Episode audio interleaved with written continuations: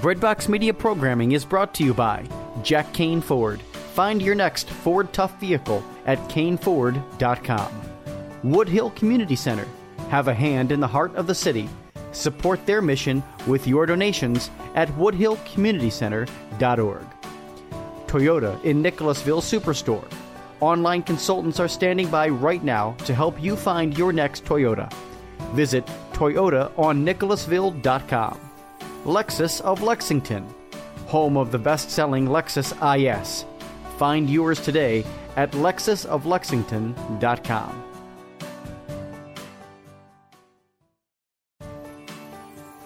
Did you know that half of America is single? Hollywood has never produced anything like this before.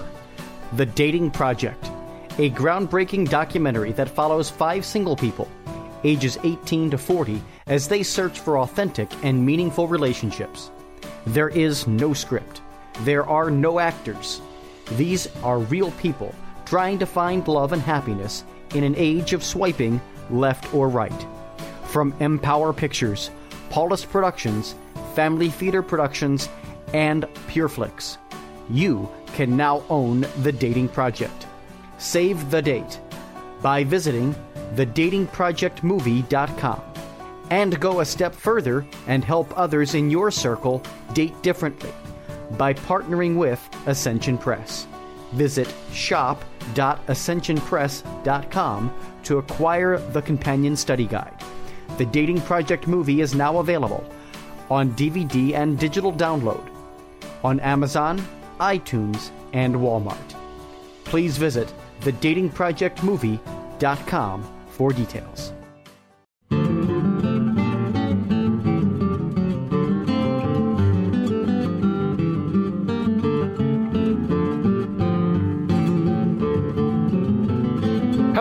And welcome to Connecting the Dots. I'm your host, Mark Shea, and we are here today, as we are here every time we do this podcast, to talk about life, the universe, and everything from a Catholic perspective. I'm your host, Mark Shea, and today I have with me Mister Tom McDonald. Those of you who are old hands at this podcast will remember Tom McDonald, and we are here today to... Uh, Uh, well, to explore, to celebrate, to uh, enjoy the magnificence of his new project, Weird Catholic. Uh, Weird Catholic, I've seen on your Facebook page. Do you have like a website for Weird Catholic as well? Oh, yeah, I decided um, to... Uh... give myself a footprint for all the stuff I've been doing for the last ten years or so. That's a little, all my uh, history writing and oddball stuff and oddball theology. Um, okay. And I, I parked weird catholic dot com. Now, for those of you who have trouble with this horrible English language, it's W E I R D Catholic dot com. Yes. And I know you could remember that by the rule I before E, except after C, except in a neighbor and way, except that weird doesn't follow that rule. So ignore that. Okay. Uh, good, and it doesn't rhyme either. But uh, you know, no weird weird catholic dot com. Um, I did about a month ago. I decided, you know, I hadn't been doing anything, you know, with all my old stuff. I've been meaning to. I tell you what, the real reason is I've been meaning to write a book. Of um, you totally. I, I'd actually. I've been actually working on a ghost book on all of my, because uh, I did so much research into Catholics and ghosts. I had about fifty thousand words worth of material I was trying to put together, and I just had trouble getting over the, the last hump. So I decided if I parked a website and challenged myself to do new content every week, within a year or so, I'd probably have about fifty thousand words of content, and yeah. I'd probably have a book. Well, so, plus, um, you know, you can fill it with all kinds of cool illustrations because... Uh, You know. Which I've been doing, which uh, lately it's been, um, you can, I have all kinds, see, I've been doing this for a long time. As I explain, if you go to weird catholic dot com and you go to the about thing, you'll see kind of how this, what my logic is for it and how it evolved. See, uh, the uh, I was born in sixty-eight and grew up when um, the weird was kind of uh, cultural wallpaper. You know, it was the age of a lot of books, Charles Berlitz books about, oh, the Bermuda Triangle, the Loch Ness Monster, Bigfoot, stuff that's all pure hokum. We know now there was a whole lot of nothing to do with any of that. If there was a Bigfoot, I would say the million cell phones out of there would have gotten a picture of them by now, probably. Same thing for U F Os and all the rest of that well, stuff. Well, except Bigfoots have uh, an ability to detect electromagnetic. No, it's true. It's true, Mark, and, and, and we should definitely discuss that in the second hour of this one-hour show. It was given to them by the aliens. Come on, everybody knows this. Keep up. I, hey, look, I'm working my way through the six million dollars Man. I actually am, and I'm not up to that episode yet, so don't spoil it. See, there's a lot of non-Gen Xers out there who may not even get that reference about Bigfoot and the six million dollars Man, and, and that pleases me because I like to think we're making references millennials don't understand. Well... Um, It's but, something to shoot for.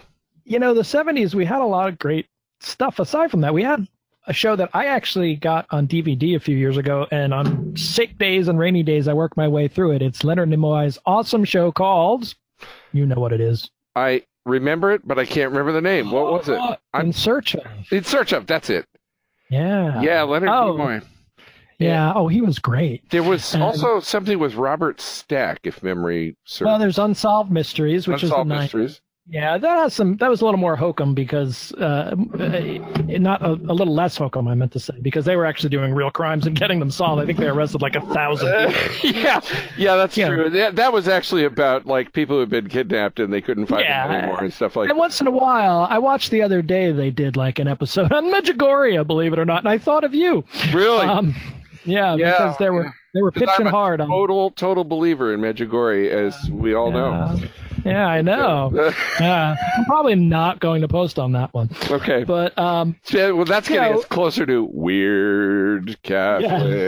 Yeah. And so, then there was um, Ripley's Believe It or Not, you know, yeah. with um, Jack Palance. Yeah, Jack Palance. You know, he's the only guy on earth who could say those words. Believe it.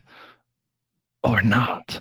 Yeah. And remember, it began with each thing, the strange, the bizarre, the unexpected. And, you know, Rod Serling was still alive for a little while in there, and he was doing cheesy documentary narrations, too. Um, you yeah. know, actually, I think yeah. he did the early feature-length documentaries that actually uh, became In Search Of uh, later on, was the okay. same producers. And then Rod, he, he died was very young. He was, uh, he was also the narrator for... Um...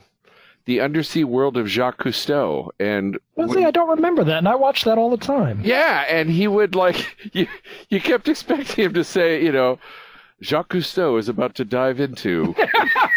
He just kept expecting him to say The Twilight Zone, but then he didn't do it, and you were very disappointed, you know. Yeah, something else I watch on my off. See, I don't, I, we don't have cable, and I got rid of Netflix because I was tick, sick of their their horrible new pro-abortion programming. Uh-huh. And so I mostly just, you know, sit around watching British detective shows and Twilight Zone episodes and stuff like that now when I do watch T V and old movies.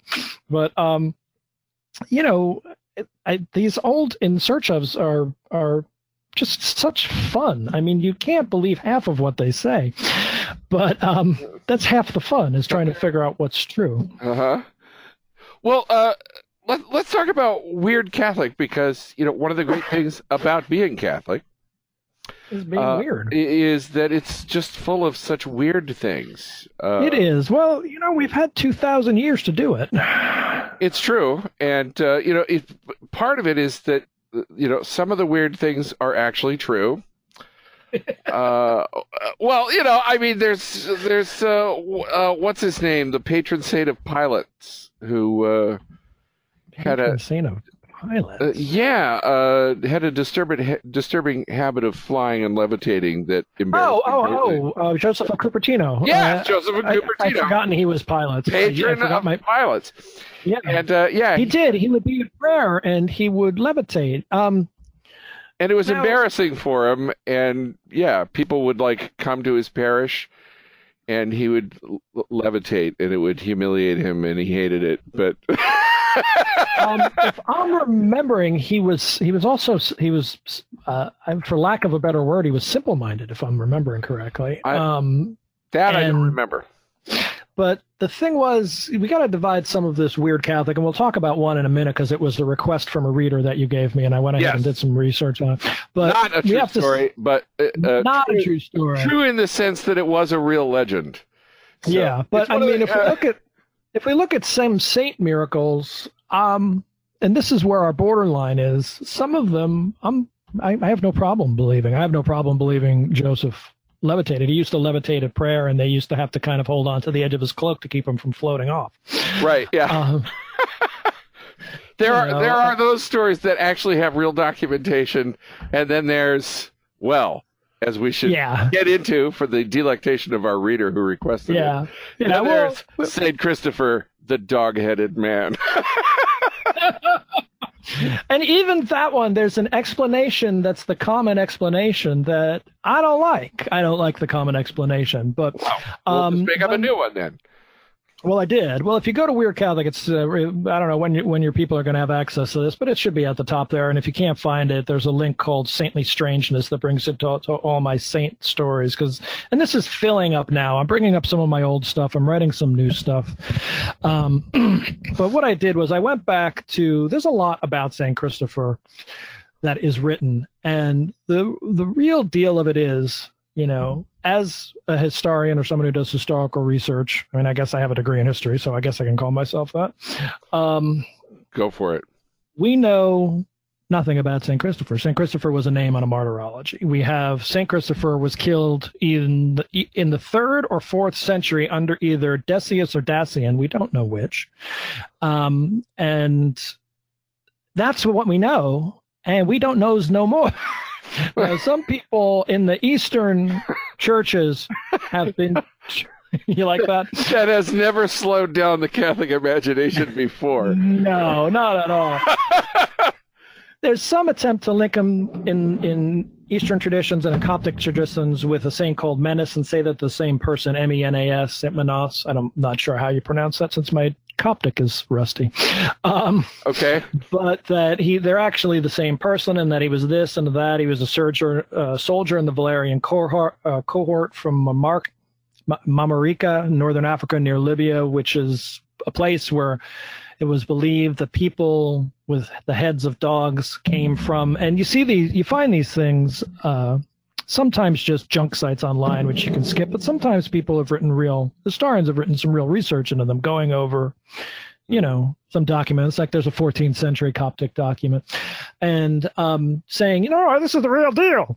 And um, my opinion is that if you're trying to lock down the real deal on a guy's name in a martyrology from the third century on a fourteenth century uh Uh, Ethiopic document, I meant, then you're probably barking up the wrong tree. As it, so, as it were, so to speak. After I know, I did that. I did that for you. I was. I, I'm hoping. I'm hoping your your tech person adds the rim shots. Uh, that is good. Yeah, yeah. I'm putting these out there.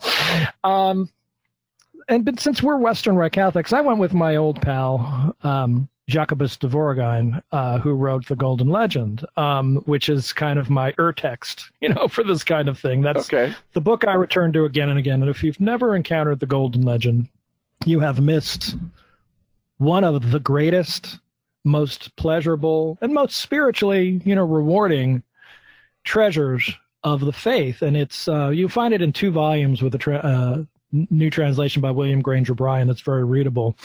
But what Jacobus did, and he's a saint, uh, he worked, you know, living, he, um, he compiled everything that could be known, that was known about the saints. He he went through sermons and hagiographies and vitae and stuff, and he created one book that was one of the most read books of the Middle Ages that all preachers could use for when they were preaching on a feast day, and they could turn to pay to number one hundred or wherever, let's say one hundred fifty-six, and read the passage on Saint Luke the Evangelist, get a little thing about, you know, a little bogus thing about it, what his name meant, which was almost always linguistic, philological nonsense. Uh-huh. Um, if you know the Golden Legend, you know that the name, the etymologies are, are mostly gibberish. Um, and then all the lore that was known about that saint up until that point. Okay. And at some points, Jacobus would stop and say, this seems unlikely about the point that we're dealing with. About the point that the guy sprouts the dog head. He says, like, this may just be a pious legend. And you're thinking, very cautious and good of you, Jacobus. I'm glad you actually threw that flag on the field. Because that one probably is. But see, that's going at this too literally is misunderstanding the point of medieval hagiography, which was not always. Sometimes it was very preoccupied with recording per- received tradition. You know, they worked on de- various levels, and sometimes it was more preoccupied in the absence of received tradition, of oral tradition, of something handed on li- literal about a saint, with use, fi- creating something didactic, something that could be used to teach, something about a saint and his life that spoke to the needs of the faithful.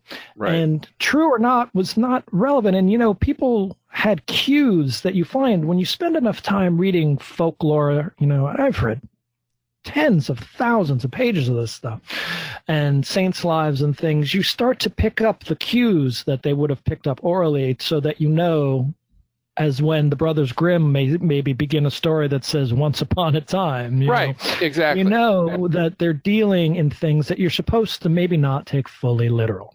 This is what uh, this is what the author of Tobit does, by the way. Sure. Uh, so the author of Tobit makes uh, his hero the uncle of Ahikar. That's a cue to it, it, it would be like for an English-speaking audience, it would be like telling a story and making your hero the uncle of Jack the Giant Killer. Right. The moment you read that as a as a native English speaker, you know what kind of story you're in. This is not history. And Ahikar is a figure like Jack the Giant Killer in ancient Near Eastern uh, right. uh, storytelling. And so, yeah, and so the author doesn't laboriously, you know, start his story by saying, I am now writing a work of fiction. Right. He just drops that cue in so that the reader knows where he is and what kind of story he's reading. Right. You know, and, you know, sometimes you sometimes you find wise guys, biblical, wise guy biblical uh, uh, scholars who will, like, hold up a Bible and say, all of this is true. Some of it happened. Um, I don't yeah. care for that crack, but uh-huh. there's an element of truth in that all of it is true in that. You know, it's like C S Lewis's True Myth. All right, of it yeah. is true in that all of it conveys truth, but it conveys truth in myriad forms and genres. And right. if you look at Tobit, Tobit would have been understood by its readers as, as a novel, as right. a didactic uh, novel meant to teach you a lesson. Right. You know, and we write these today. We sit there and give our children, you know, uh, Narnia books or something and say, yeah, that's very, that's, there's Christian lessons in there. And then we turn to the Bible and say, but, you know, they wouldn't have done that here. This all actually happened. Right. Well, you know, some of this is meant to be a lesson. You know, you do remember when we get to Jesus that he was teaching in stories. Right. Was yeah. there a prodigal son? I don't know. I think it doesn't matter if there was a, a prodigal son or not. Exactly. But obviously, this is a continual tradition of of teaching through storytelling, and it's no less true because it didn't happen. So, you know, and then you and then you get to the historical books, and those are obviously we're meant to take more literally. But we're a long way off. I, that's all just by by preface. And since you said we got an hour, I'm just taking my da- dang old time here. That's that's good. Um, that's good. That's just by preface saying how we get to Saint Christopher. Let's start with a basic fact that, you know, as as a researcher, I can tell you the historical. I'm going to give you every historical bit of information about Christopher that we know. Wait a second. It's, it's going to come right now. All right. There it was. Did you catch it? That's every fact we have pinned down, including his name, because Christopher is not a name. It means Christ bearer. It would have been something adapted in the Christian times as a name, but at the time it's happening, it's an emerging name. It, it, it was it was a description like when um, Luke begins his his scripture by addressing Theophilus, lover of God. Was there a Theophilus? Maybe, but my guess is he's addressing it to all those who love God. Right, yeah. you know, yeah. you know, in, in the same way. So we don't even know which century he died in. Uh, so what happens is when this happens, what you have in early Christianity, from the very beginning, you get Christian fan fiction. Um, just yeah. like the Book of Mormon is King James fan fiction. In right. the early days, you have what we call the Apocrypha or the Pseudepigrapha, uh, you know, depending on whether it's Old or New Testament. Right. We have texts that are just meant to fill in the gaps, and they're non-canonical. And in the same way, this happened with the saints.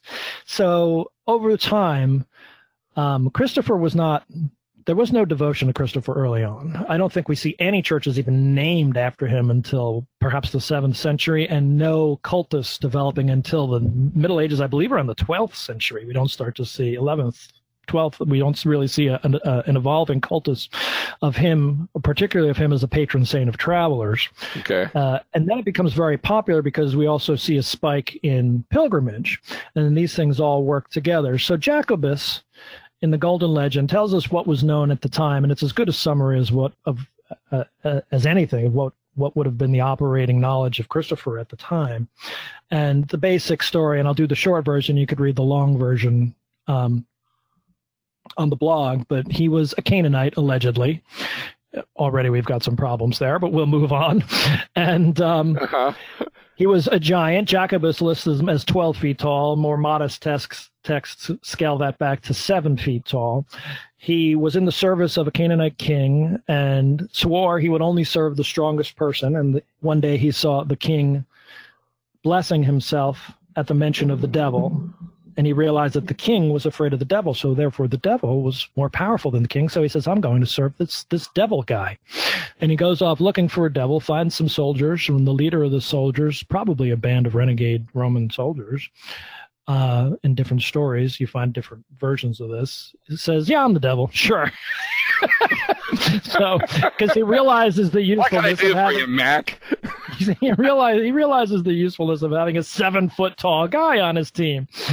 So, um, you know, as this soldier who claims to be the devil is is walking down the road, and there's a wayside cross, and he takes a long detour to avoid it. He's terrified of this cross, and and despite the fact that Christopher, who at the time in legend is named Reprobus, which basically just means reprobate, which is really more, again, a description than a name. It's not actually a name. Uh-huh. Um, says to, he's already seen his king crossing himself, so why he's mystified by this cross thing is anyone's guess. But the legend says he asks about this cross, and the devil tells him that about this man named Christ. So Christopher goes off looking for so, some way to serve Christ and finds a monk, and they agree that he's going to help people across the river. You know, this is the, the Christopher version any child would probably learn in any book of the saints, you know, and right. uh, Christopher um, helps people across a river where many travelers had died because of his size and strength. He's able to ford the river more easily. And then the child, a child calls to him one day and asks him to help him across the river, and Christopher carries him, and halfway through, the, the weight of the child becomes unbearable, and they almost drown. But Christopher gets to the other side and says, I felt like I was carrying the weight of the world on my shoulders. And the child says, not only were you carrying the weight of the world, but he who made it, and reveals that he was Christ, and Christopher was his servant. And so Christopher has some more further adventures, winds up being martyred in an extravagant way, um, which again is in the post. And I had, if you, you might not have come across that one because it involves hundreds of arrows being suspended in midair and unable to strike him. And there's all kinds of fun stuff in that. And, and the women sent to tempt him, who wound up tearing down the false gods with their girdles. Um, so there's all kinds of fun stuff. This is all straight out of the Golden Legend, by the way. Uh, okay. This is why this must be on your bedside. If you're a Catholic and don't have this on your bedside, you're missing one of the great. This and this, you know, the Bible, your devotional, you know, your your your your your hours, maybe uh, some Tolkien, and, and the Golden Legend will be on every every Catholic's bedside. This is good. So this and, is this. Uh, okay, keep going. Keep going. Okay, so finally he's martyred, and the and, and we have. And the king is converted, and he celebrates his conversion by uh, decapitating everybody who doesn't believe in Jesus. So, okay, so, so he's king. King's still not quite getting the Jesus thing. But, solid, solid medieval piety. Okay. Yeah. So that's the Christopher story. Okay. Now, when we go into Eastern iconography, you know what an icon is. You know, icons have a different role in um, Eastern Christianity than they do. What you see is you start seeing, and you see these very late, by the way. Everybody acts like this is some weird medieval thing. All of the icons that I've found showing Christopher with the head of a dog and the body of a man are seventeenth century, eighteenth century. Okay. These are, these, the the lore is early, and the and some of the pictures are early, but the tradition of making dog-headed Saint Christophers extends extremely late hmm. in terms of late modernism, uh, of early modernism. Um, so what you get is is a saint with the head of a dog, and you say, "Aren't that quaint? They thought he had the head of a dog." um, now, the common answer to this is very simple. This is the I'm going to give you the common answer. Now, there was something, uh, there was a belief that there were a race of dog-headed men. Now, I'm going to say belief, and I'm going to put little quotes around that, because when somebody says people believed this, I think, again, they're applying modern notions of belief. You find very strange lore in ancient literature. If you read Herodotus, if you've read Isidore of Seville, anyone in that gap, Pliny, you'll find things that you make a little head tilt and make a funny noise like, where's that? And say, well, that's not real. And you really believe there were men with, you know, their heads in the middle of their chests and the heads of dogs and one foot that hopped around. You know, there's kind of like quasi um, Jonathan Swift type moments that emerge out of some of these alleged medieval natural histories. I, I tend to think that it, it, to, instead of the word belief, because that, I think that gives too much strength. Right, too much weight. Yeah, I, I think it's more like ancients understood that we live in a weird world, and who knows? There, well, there, could, was a... there could be something like that out there. They didn't spend they spent about as much time thinking about it as you spend thinking about Bigfoot, right, or Yeti, you know, or something like this. It's like, you know, the nineteenth century. Gorillas, you, you you want to know why King Kong was made? Here's why King Kong was made. Because gorillas were discovered when Marion C. just shortly before Marion C. Cooper was born. And so he grew up in a world where gorillas were like new and mm-hmm. awesome. And, uh, you know, these were legends that had been talked about by uh, people that uh, Europeans kept calling savages, but turned out to be right. Right. And right. They have uh, this thing, it's sort of like a human, but covered in hair and has a very squat skull. Ah, that's what you'd expect the savages in Africa to believe. And then, oh, it turns out they know what they're talking about because they live there. That's right. And meet these things, you know. And uh, but but it was like that. Gorillas were the Bigfoot of the nineteenth century, and sure. they turned out to be real. Yeah. And in antiquity, you had people who never traveled more than twenty miles from their home, realizing that the world is really huge and there are all kinds of travelers' tales, people coming through town, you know, marketing their goods and saying, I've been to the Orient and I've seen a wall that is, you know, longer than you could possibly imagine. Right. Okay, maybe it's true, you know. Who knows? Right. The world is really strange. And uh, so it was that kind of, it, I would call it more a kind of agnostic openness. Correct. That's a good way to put it. Yeah. Yeah.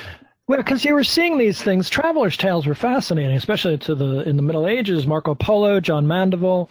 Um, you see these things coming back. Some of them with very strange things. Marco Polo. Um, Uh, I write about it in there. Marco Polo mentioned dog-headed people, but again, you get the sense he may not actually be describing real things. And I'm going to read one little passage. I pulled it up here that I quoted from uh, Paul the Deacon wrote. Now listen to how this is put. Now remember, uh, cynocephaly is a dog-headed person. Just so you know, cynocephaly right. is having the head of a dog. Um, probably kino, actually, if my my Latin is more uh, classical. Um They pretend that they have in their camps cynocephaly, that is, men with dogs' heads. They spread the rumor among the enemy that these men wage war obstinately, drink human blood, and quaff their own gore if they cannot reach the foe. Now, does that sound like Paul is describing a real thing? He says they pretend that they have in their camps. Now, he's acting like this is a real thing, like we would act like Bigfoot or werewolves are a real thing. You know. And then again, Marco Polo talks about uh, Angamane, uh, an island um, – Uh, where he says, again, he says the people are no better than wild beasts, and um, they're like big mastiff dogs. Mm. Uh, you know, I mean, are we are we listening to the language here, you know? Right. So it's possible that some artistic interpolations, some folk interpretations, even some of the natural history started interpreting things saying, are there people with dog's heads out there? But the real thing, how did this get attached to Christopher? And the answer that is most common is that people were, were stupid in the Middle Ages. Uh-huh. And that if you look at it, there's a philological linguistic answer to it. And it's that Christopher was a Canaanite. In Latin is Cananeus, okay, with C A N A.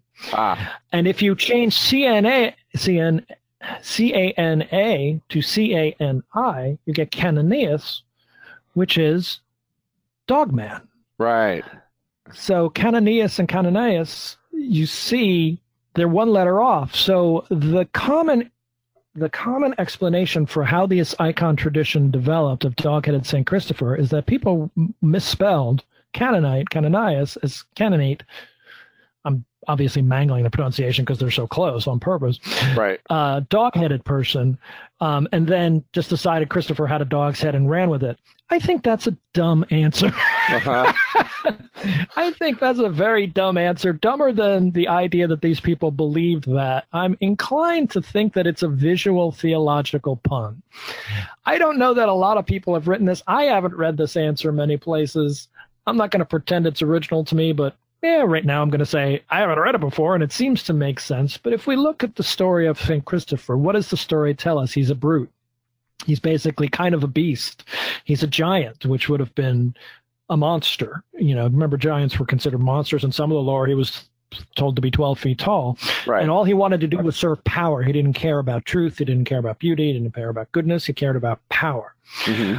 Um, and he was brought low by a power greater than himself that true proved to come from a humble source, a child. This was there's a reason Christ appears in this lore. These people weren't stupid. These people were very sharp. Mm-hmm. There's a reason Christ is a child, not a man, that he's carrying across. And it's because this little boy brings this giant low and saps all his strength. Right. And and then we have a turnaround here, don't we? This beast then becomes what a medieval would have thought. Certainly not in the in the Middle East, dogs had a bad rap. By the time we get to medieval Europe, dogs were what we would think of as dogs, more loyal, faithful servants, maybe not the bosom companions of, you know, that get pushed around in carriages and brought to hair salons like they do in the twenty-first century. But certainly an, uh, an a creature that was known for um, faithfulness. Okay. Right.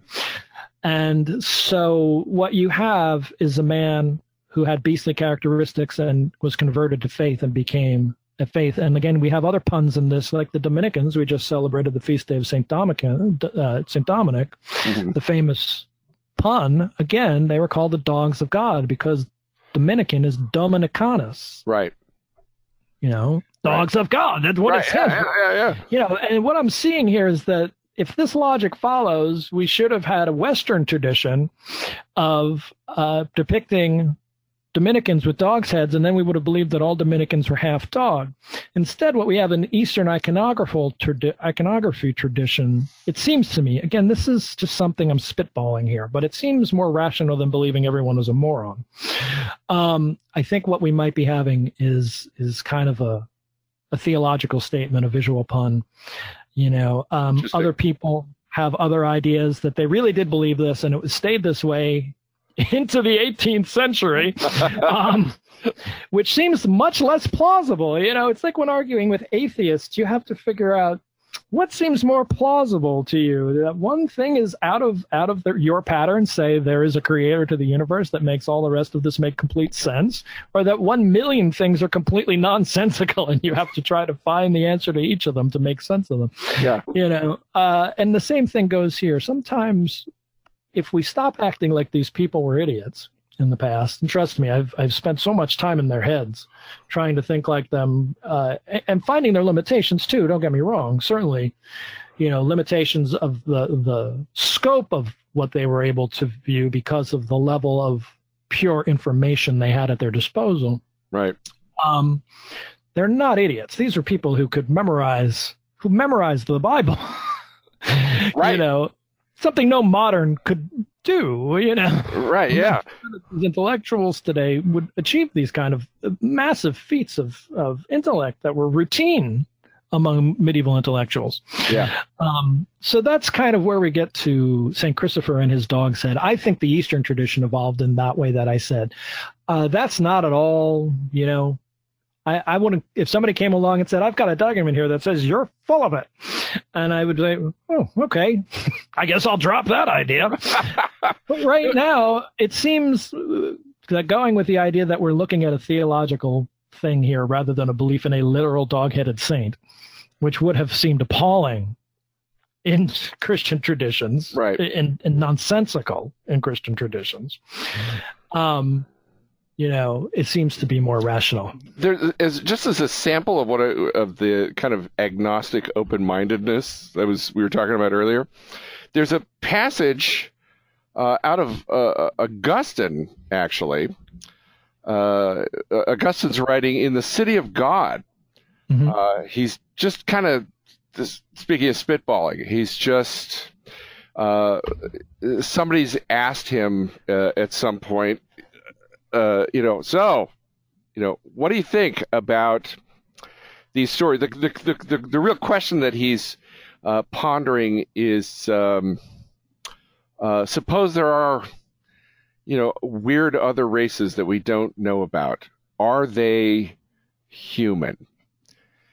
And what you know? So what do we do about them? You know, if we ran across these, should they be baptized? You know, and uh, so he writes this. It's really interesting because what's what's fascinating is he's working with the best information that he's got at the time, uh, and the fascinating part is that he mixes together things that we now know are scientific realities.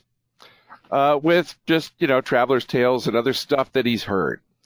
Uh, so he says, uh, it's also asked whether we are to believe that certain monstrous races of men, by the way, monster here doesn't mean terror, doesn't mean right. evil or awful. It just means strangely aberrant. Correct. Uh, so uh, whether we are to believe that certain monstrous races of men spoken of in secular history have sprung from Noah's sons, or rather I should say that one man from whom they themselves were descended. So what he's really saying is, are they sons of Adam? Are they human? Should they be right. reckoned as human? Sure. For it is reported that some have one eye in the middle of their forehead. So there's the sun right. from, from Odysseus. Sure. Uh, uh, Some feet turn backward from the heel. That could actually really happen. Sure. There are no, I've seen who, it. You know, yeah. yeah. Some a double sex. Again, there are there are uh, hermaphrodites. Uh, the right breast like a man, the left like a woman, and that they alternately beget and bring forth. So now we're starting to move into legend. Sure. Uh, some are said to have no mouth. That can happen. And to breathe only through the nostrils. Others are but a cubit high, and are therefore called by the Greeks pygmies. Real, turns out, you know, and it turns out, oh, well, there actually are real pygmies. Uh, no. They say that in some places the women conceive in their fifth year and do not live beyond their eighth. Uh, starting to sound more like legend now. Sure. So, too, they tell of a race that have uh, two feet but only one leg. So, duffelpuds are... Yeah, double mud. You're right. Yeah, and are of marvelous swiftness, though they do not bend the knee. They are called scipides because in the hot weather they lie down on their backs and shade themselves with their feet. That found its way because Lewis, of course, has read his Augustine. Sure. Uh, so they, you know, they wind up uh, in uh, in the Chronicles of Narnia. Others are said to have no head. And their eyes in their shoulders. Right, yeah, that's the one I mentioned. Yeah, and other human or quasi-human races are depicted in the mosaic in the harbor esplanade of Carthage. So he doesn't live too far from Carthage, so he's seen pictures.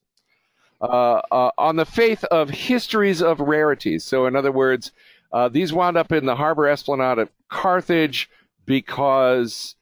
Uh, A lot of sailors come in and out of Carthage, and they tell stories, and so they wound up in the, you know. Uh, uh, what shall I say of the cynocephaly, whose dog-like head and barking proclaim them beasts rather than men?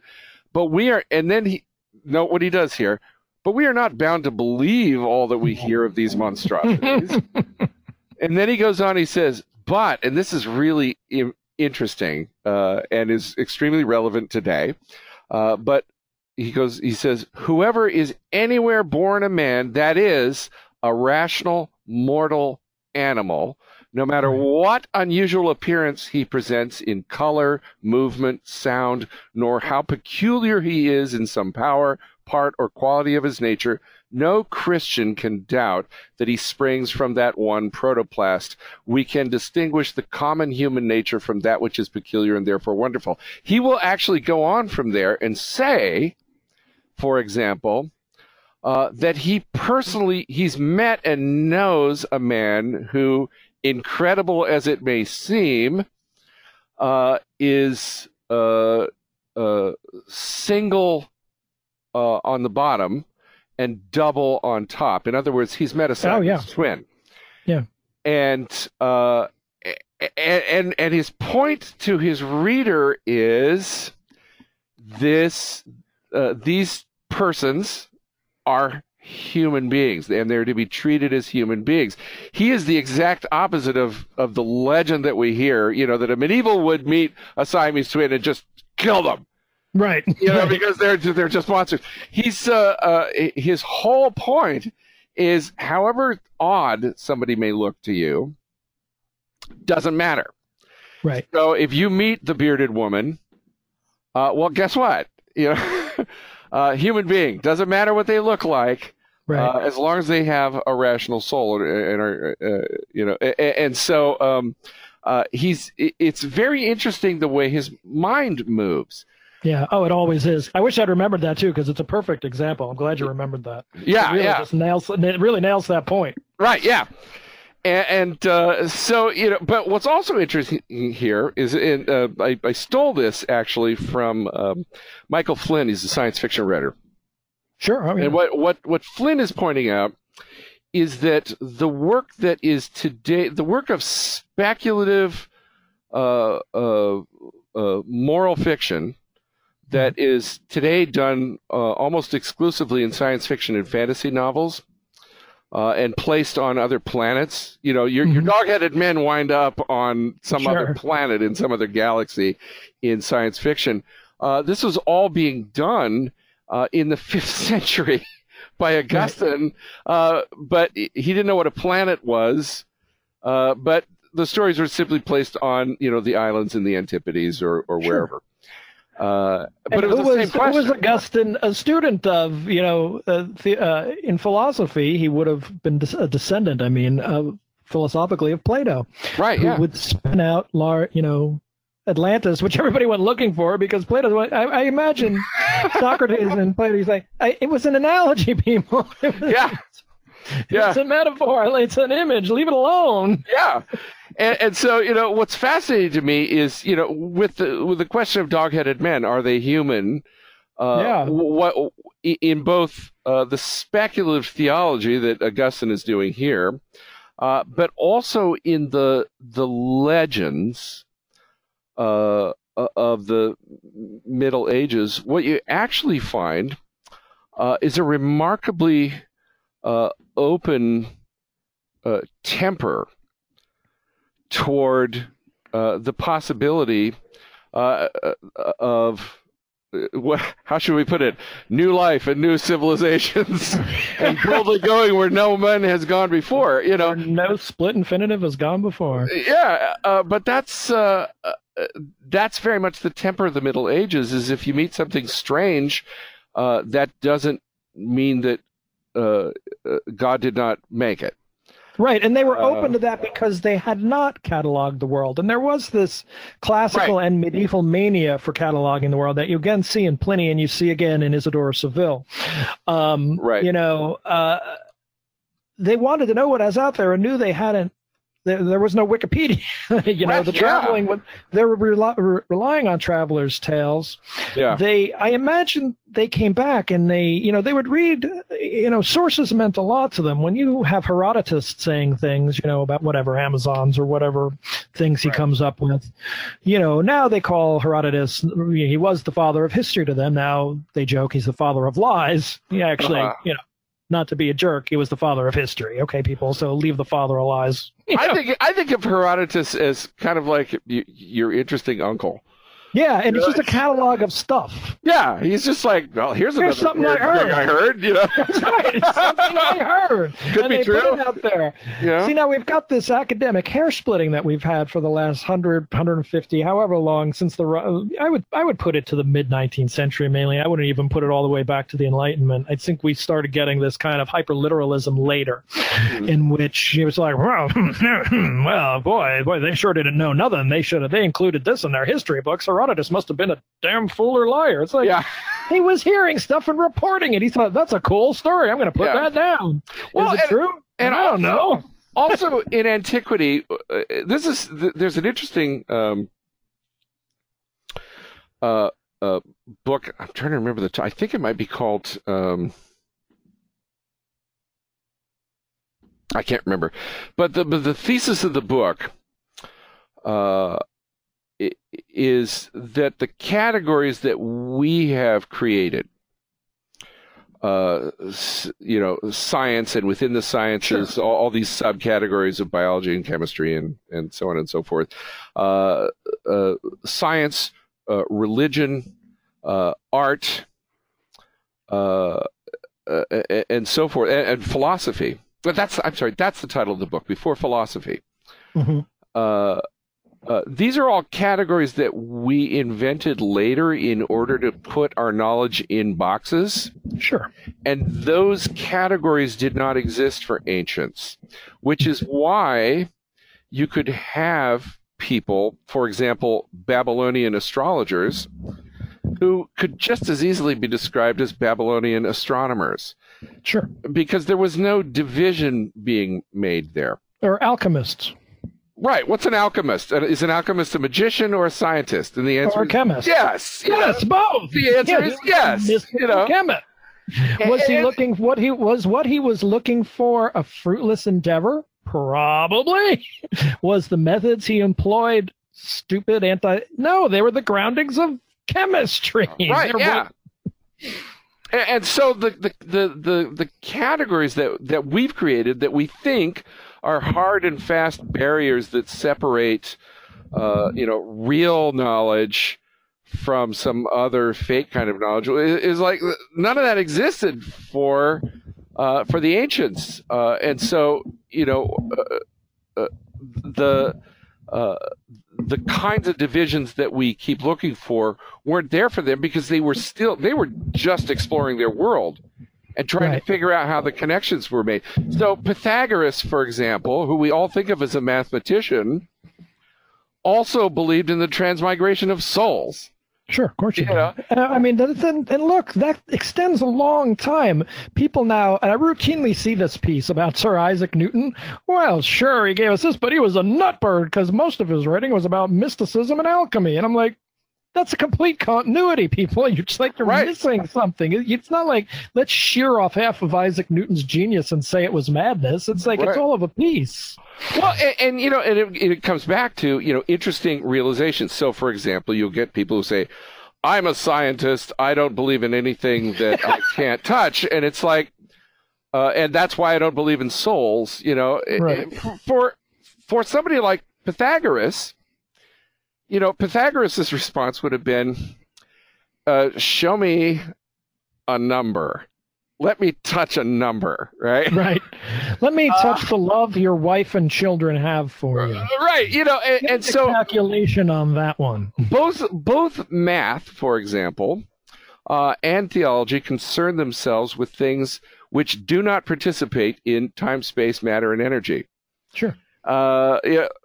And the irony, of course, is that we could not know about time, space, matter, and energy without math. That's the language that these things are written in. Sure. Um, but uh, math itself, uh, of necessity, is dealing with things that transcend this. And so for somebody like Pythagoras to also take seriously the existence of souls in his world, you know, why not, you know? Makes I mean, perfect sense. Souls are just as real as math is, just as real as numbers are, you know. See, I, I feel kind of sorry for a lot of the contemporary science uh, scientists because I know that their education is lacking. I know that the hyper-specialization is not only keeping them away, keeping them from really delving into great works of philosophy and literature at the depth which they need, but has instilled in them a contempt for philosophy so that they say there is no need for philosophy. You know, that philosophy is a dead thing. It's not, it's not, you know, and all these things. And then you realize they've never actually encountered the mind of Augustine. And so they can't know that the questions they're supposed to be asking in, in one way can be asked in many other ways. I had a piece um, I wrote Uh, Augustine and the Questions of Creation that I think's on the Register.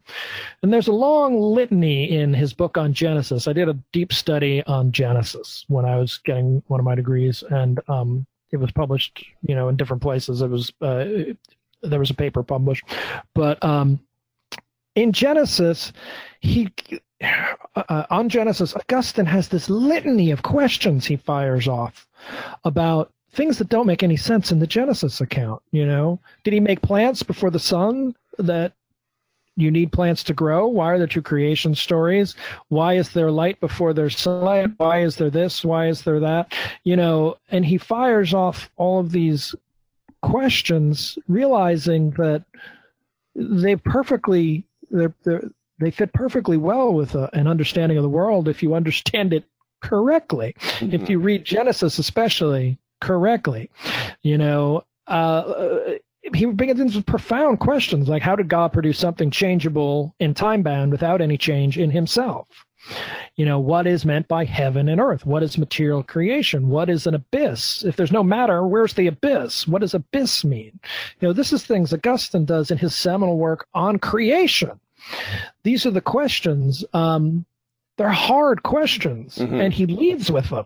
You know, I, I came back to the church. I guess we're now almost, we might be coming almost on twenty years, eighteen years since I returned. I returned because of Thomas Aquinas and his logical way of approaching these problems. But mm-hmm. I won't say I stayed because of Augustine, but I certainly converted to Augustine, to Augustinianism, because of that mind is like no mind that has ever walked this earth. And if you if you spend time with the Trinitatis or City of God or on the literal meaning of Genesis or his homilies on John, you realize that this this vast ocean in this man's mind that was open to these things. And this quote you had from um, on the Monsters is perfect and perfect example.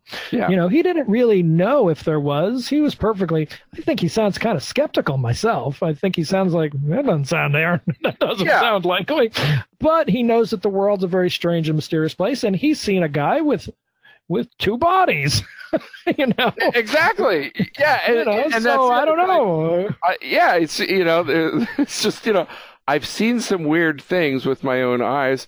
Who am I to say that they're, There cannot be right. dog-headed men, you know? Yeah. And, and his, and his thought... approach is, well, let's go look. And if there are, then that's fine. Yeah. But I'm not. Gonna, uh, he also says, I'm not going to worry about this too much until right. it comes up, you know? Yeah, and, you know.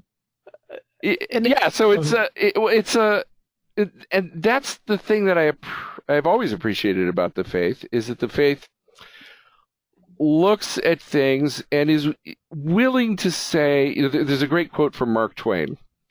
Uh, at one point, he, he says, I was gratified to be able to answer promptly, I don't know.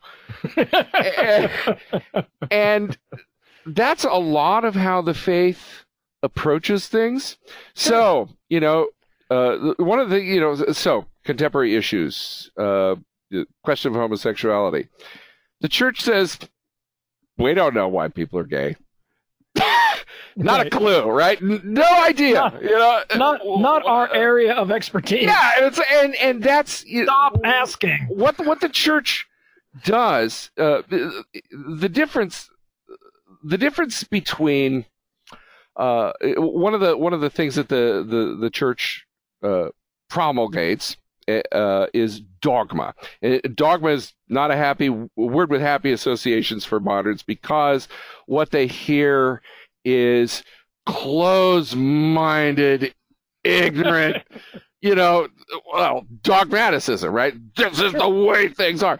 And really, the, the difference between dogma and ideology is this, and I've always appreciated this distinction. Ideology says this is the one thing that really matters, and it explains absolutely everything about the world, right? Everything is electricity. Right. Everything, everything is power. Economics. Yeah, everything is economics. Everything is race. The oppression of the worker. Yeah, and, and that's that's how ideology works. It takes one idea and turns it into the all-explaining theory of everything. What what the church's approach is is different. It says there's just a whole universe of things we don't know. Uh, and are still learning about, and we have partial knowledge of. Here is one thing that we do know. We're not going to try and say that we understand everything. We don't. The universe is like super weird, right? Right. And there's all these weird things out there, you know? And I'm pretty sure some of it was put there just to mess with us. Yeah. And so, you know, the so the church can go along completely ignorant of dinosaur bones in the ground for the first eighteen hundred years of its existence. And then somebody starts noticing dinosaur bones in the ground. Now, of course, people had always been noticing dinosaur bones in the ground, but they never connected it with anything. And so it didn't become a thing until the middle of the nineteenth century. And then suddenly people start putting together, you know, oh, there's a lot of these, and they seem to be connected, and we're starting to discover a pattern.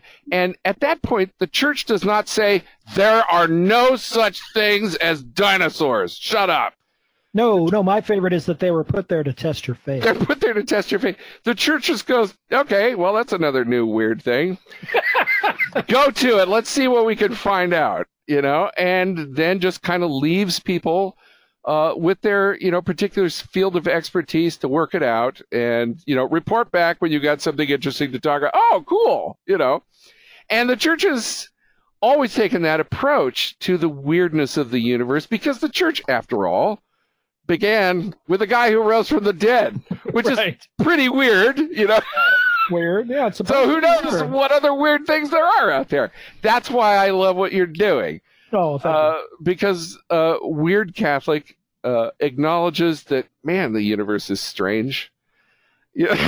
and, and, mo- uh, and and most of it wound up like like iron filings to a magnet in the Catholic Church because, you know, we took the weirdness and we said, let's make that work for us. I know, we'll take human bones and make chapels of them. I know.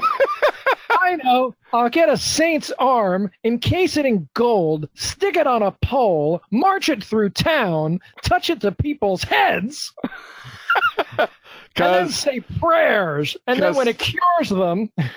Well, thank God for it, because, man, what a weird universe we live in. It would be so much more boring. That's what the, you know, if you look at the little about thing on Weird Catholic, there's this hilarious quote from John, uh, John Adams. It's a very famous quote in which he went in... He must have stumbled into a mass at some point. You must know this quote, right? I vaguely remember. Go ahead, tell me. The afternoon's entertainment was to me most awful and affecting. This is John Adams, you know, one of the fathers of the country. The poor right. wretches fingering their beads, chanting Latin, not a word of which they understood. Their paternosters and Ave Marias, their holy water, they're crossing themselves perpetually. They're bowing to the name of Jesus whenever they hear it. Their bowings, kneelings, genuflections. The dress of the priest was rich white lace. His pulpit was velvet and gold. The altar pieces, very rich, little images and crucifixes about, wax candles lighted up. But how shall I describe the picture of our Savior in a frame of marble over the altar at full length upon the cross in agonies and blood dripping and streaming from his wounds? The music, consisting of an organ and choir of singers, went all the afternoon except sermon time, and the assembly chanted most sweetly and exquisitely. Now here's the tell. Here is everything which can lay hold of the eye, ear, and imagination, everything which can charm and bewitch the simple and ignorant. I wonder how Luther ever broke the spell. Now... My response to that is, where the hell would you want to? You have five senses, John. You got five of them. Why are you only using one to worship?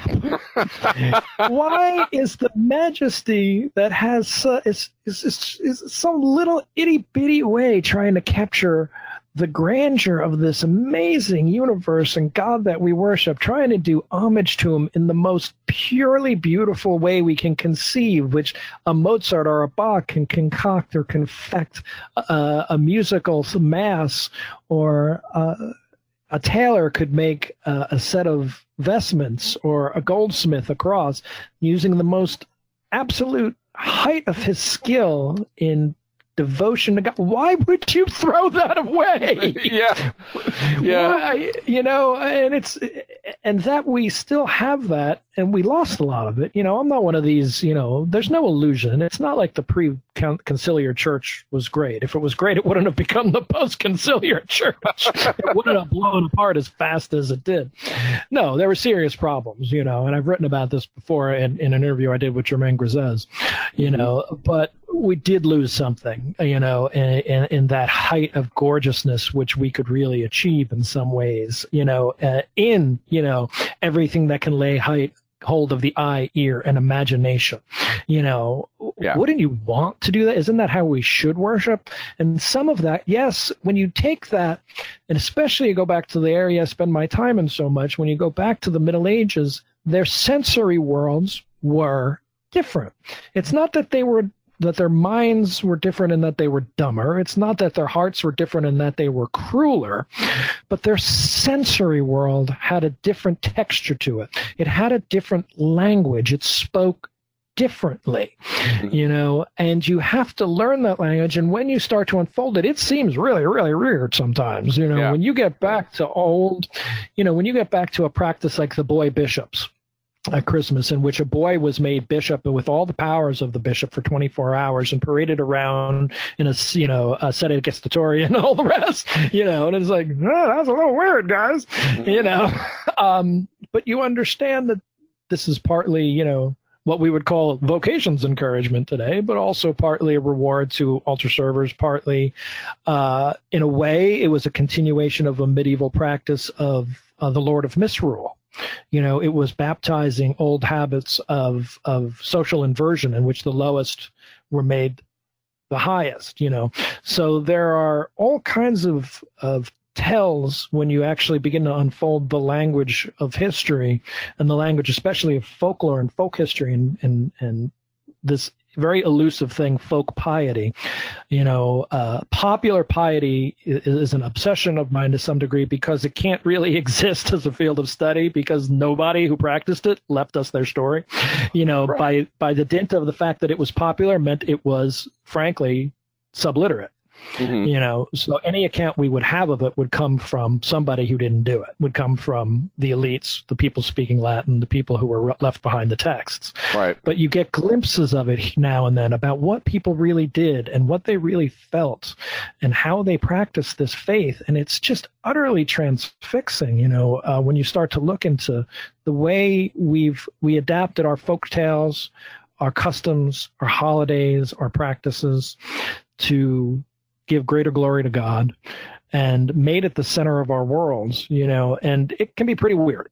And that's kind of what we do a little bit on the website, um, is go into some of those practices, not to bring them out and make fun of them. I would never do that. I, just because I think this is cool. Look at this, you know, like Augustine. It's like, this is neat. And yeah. I think I would like to think we could recapture it and bring it back. Re-enchant the world is the is the mission. I, I, the world is disenchanted, and I imagine it's going to stay that way. Mm-hmm. You know, I'm afraid that that particular bloom is off the rose that we'll never get back. That mind of the medieval peasant, where you know demons and angels fought every day for their souls. Well, you and, still do have uh, one of the things that interests me. Uh, Because you could look at, there's two ways you could look at it. It's you could call it post-Christian, but I think you can just as easily call it pre-Christian.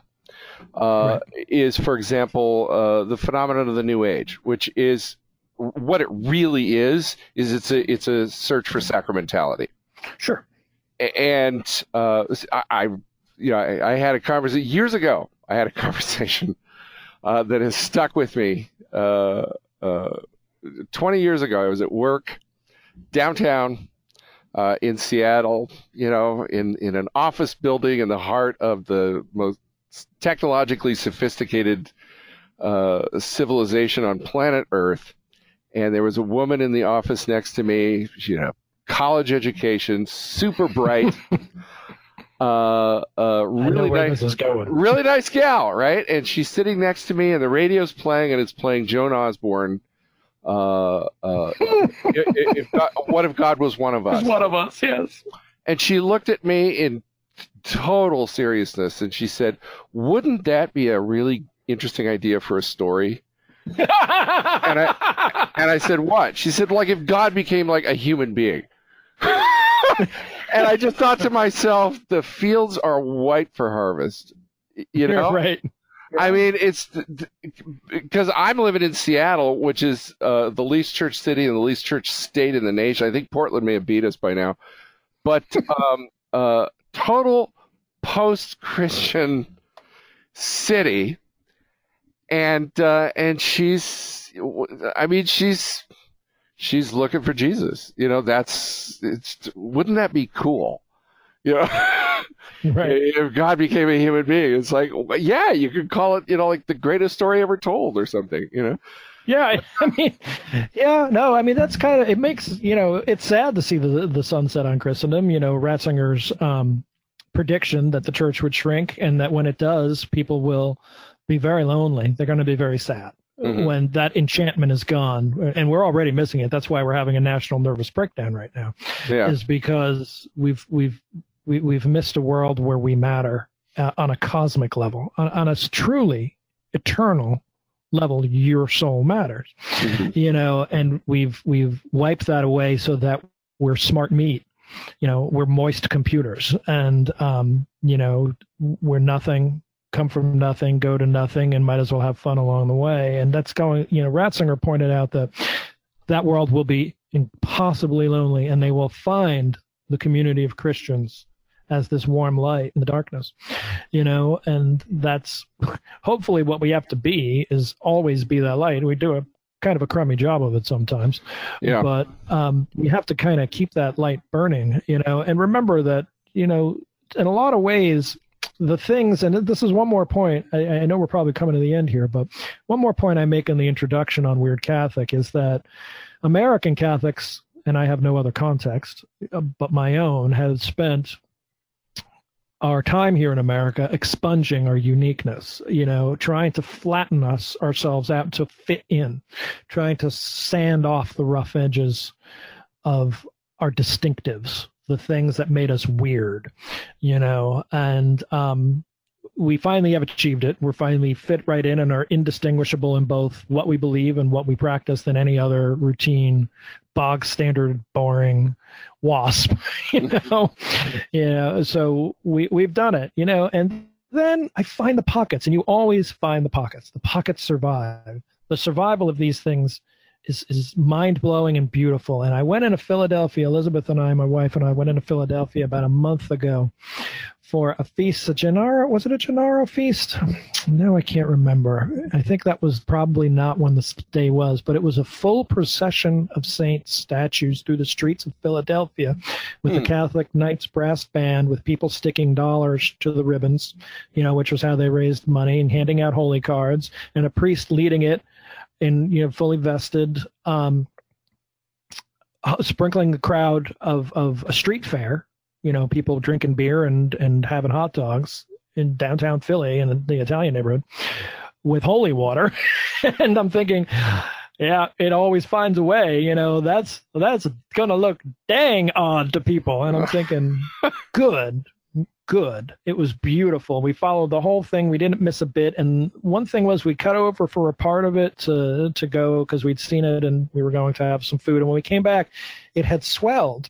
And the Lady, Our Lady of Guadalupe, which started with one little family pushing the cart with Our Lady of Guadalupe on it, had ballooned to like forty or fifty people maybe in different areas, coming and going, and a band, you know, people playing guitar and singing hymns to Our Lady.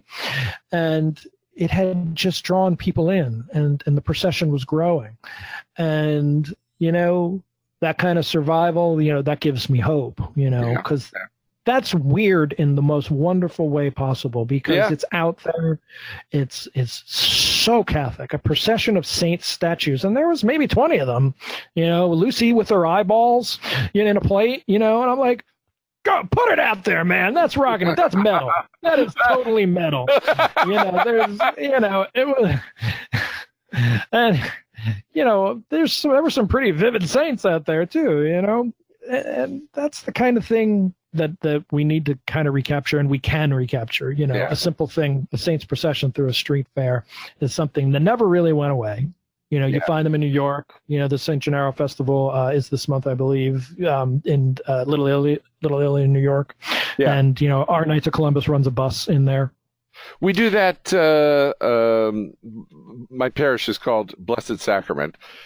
So uh, uh, on Feast of Corpus Christi, we'll have a procession. It'll go around the block, you know. Right. And, uh, yeah, I love that, you know. Yeah, and you know, I imagine what it, I mean. You were, I was never on the outside. I know you were. Um, uh, you were, you were one of the heathen unbaptized. No, I, I the, really was. When, when you came in the tent, did something like a street procession seem very weird to you? Well, no, because it was all new. I mean, it was like, uh, what I, I don't know how they do things here. This is why, by the way, I have virtually never written. Uh, about liturgy war stuff. Right. Because my, uh, I have always been one of those people who's like, who cares what you think? You know, right. You know, you swan into the Catholic Church two thousand years after it started and start right. going, you know, this is not up to my right. aesthetic. You know, it's like, oh, shut up, you know. So I just, I, I never got into that stuff. It was, it was just like, who would possibly want to hear what I think about the aesthetics of the, of how the liturgy is celebrated? I'll just, uh, so I've always been one of those people that's just like, give me my lines and my blocking. I'll do whatever your thing is that you say to do. So it's like, oh, today's a Corpus Christi procession. Okay, I'll do that. You know, I, I don't know anything, you know. And, uh, yeah, so uh, uh, I love all of that stuff and uh, uh, enjoy it all. So, uh, yeah, fantastic.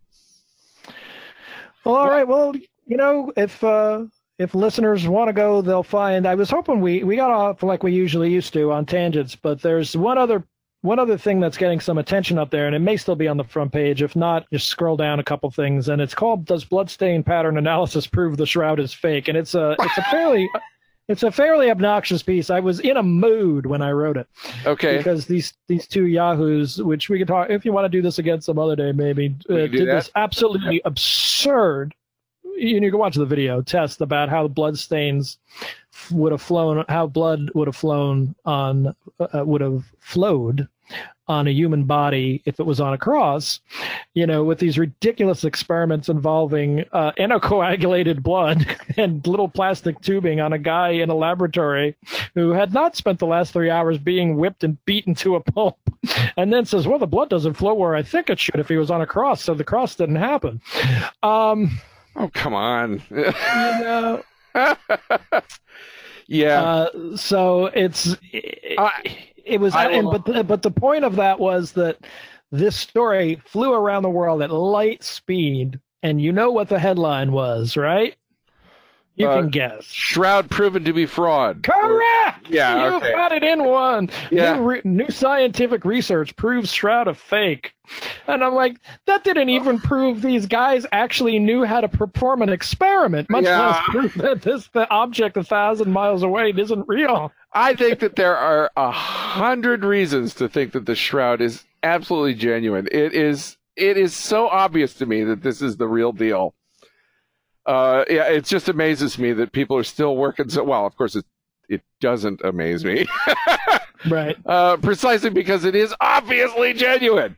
I believe it's genuine, but I'm willing, you know, I always approach each one of these. And I have to say on the other side, about a year or two ago, a thing was published on the other side in the same journal that published this study, actually, and I think they retracted this study. I may be wrong about that.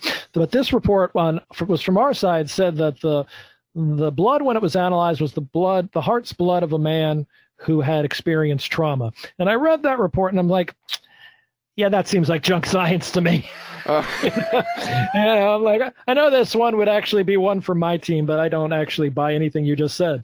You know, so yeah, there's a lot of junk on both sides. You know, the most fascinating thing about the shroud is that you couldn't actually see the dang thing until the nineteenth century. I was trying to explain to my son the whole thing about the negative images, right? You know, how it only really, the depths of the of the detail on it only became clear when when we first looked at the negatives. And he said, so the idea is that a guy in the twelfth and thirteenth century created something that could only be seen with technology. Uh, in eight hundred years, when they invent photography, this is going to be this awesome. Is going to be great. I'm going to really mess with their heads then. I'm like, wow, man, I don't have that much faith. I really, yeah. You know, in, in people's ability to do crazy crap.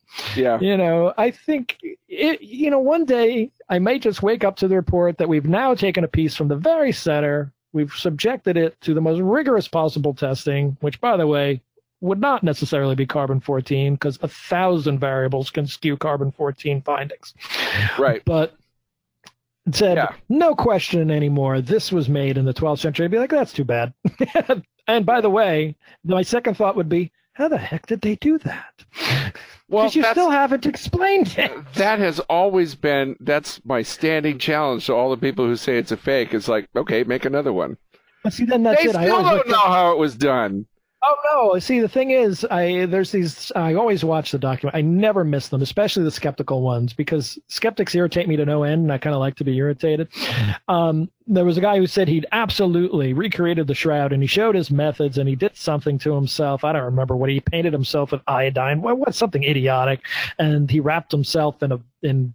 whatever, and then he proved, and then he held it up. See, I've reproduced the shroud, and I'm thinking, that's nothing like the shroud. It doesn't look anything like it. I know, I know. He, he, he I've, seen, in an oven I've seen, I've seen the the reproductions of the shroud, and it's like, no, this really is chocolate. It's not carob.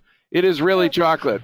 Yeah, that really doesn't look anything like it. You, uh, the only person you're fooling is yourself. Yeah. You know, and I'm thinking, well, one day maybe we'll know. I, I just like that it's out there. And again, I think it's one of those wonderful things left there to keep us guessing. But, yeah. You know, when you look at it, a few years ago, they took the data, they, they programmed the the facial data in the computers um, to create a, and what they found was that if you pull the data up, you know, the density, the distance of the shadows and things on the face, you actually you actually find an actual three D image. There's actually three D data embedded in, in that negative image, so that if you extend it outwards, you have, you know, Jesus's face is very, very strange and flat on it, kind of. Mm-hmm. But you can actually create a three-dimensional picture from the data present on that image, which would be a dang weird thing to paint. The least thing we know is that it's like eight hundred years old. I mean, right. There's no question. That's off. That's that. That one's set in rock, yeah. Minimum. Um, that would really be quite something to have achieved three-dimensional data planes. Just you know? uh, well, you know, if you already, uh, you know, are able to foresee um, uh, negative photography, negative photography. I mean, you know, digital uh, digital imagery is a piece of cake. Yeah. So, all right. So yeah, go check it out. I don't know. The uh, there might be some fun stuff there. Add it to your Facebook page or what your Twitter feed, and we'll uh, we'll. We'll send you a steady diet of, of weirdness. All right, cool. Well, Tom McDonald, I want to thank you for creating Weird Catholic. Really, this have... is a reunion of of sorts. This is our first one in, what, a year or so? Yeah. Let's we bring, have... the, bring the band back. This is like the Beatles rooftop concert or something. Well, we'll have you, you know, we'll have you back. We can talk about more weird stuff one of these days. That yeah, we should do that. It'd be fun. All right. All well, right. Cool. Well, I want to thank you, uh, Mister Tom McDonald, uh, owner and proprietor of Weird Catholic, uh, for being on the show today. You've been listening to Connecting the Dots. I was your host, Mark Shea, and I will be your host, Mark Shea, when next we meet on Connecting the Dots. Bye. Bye.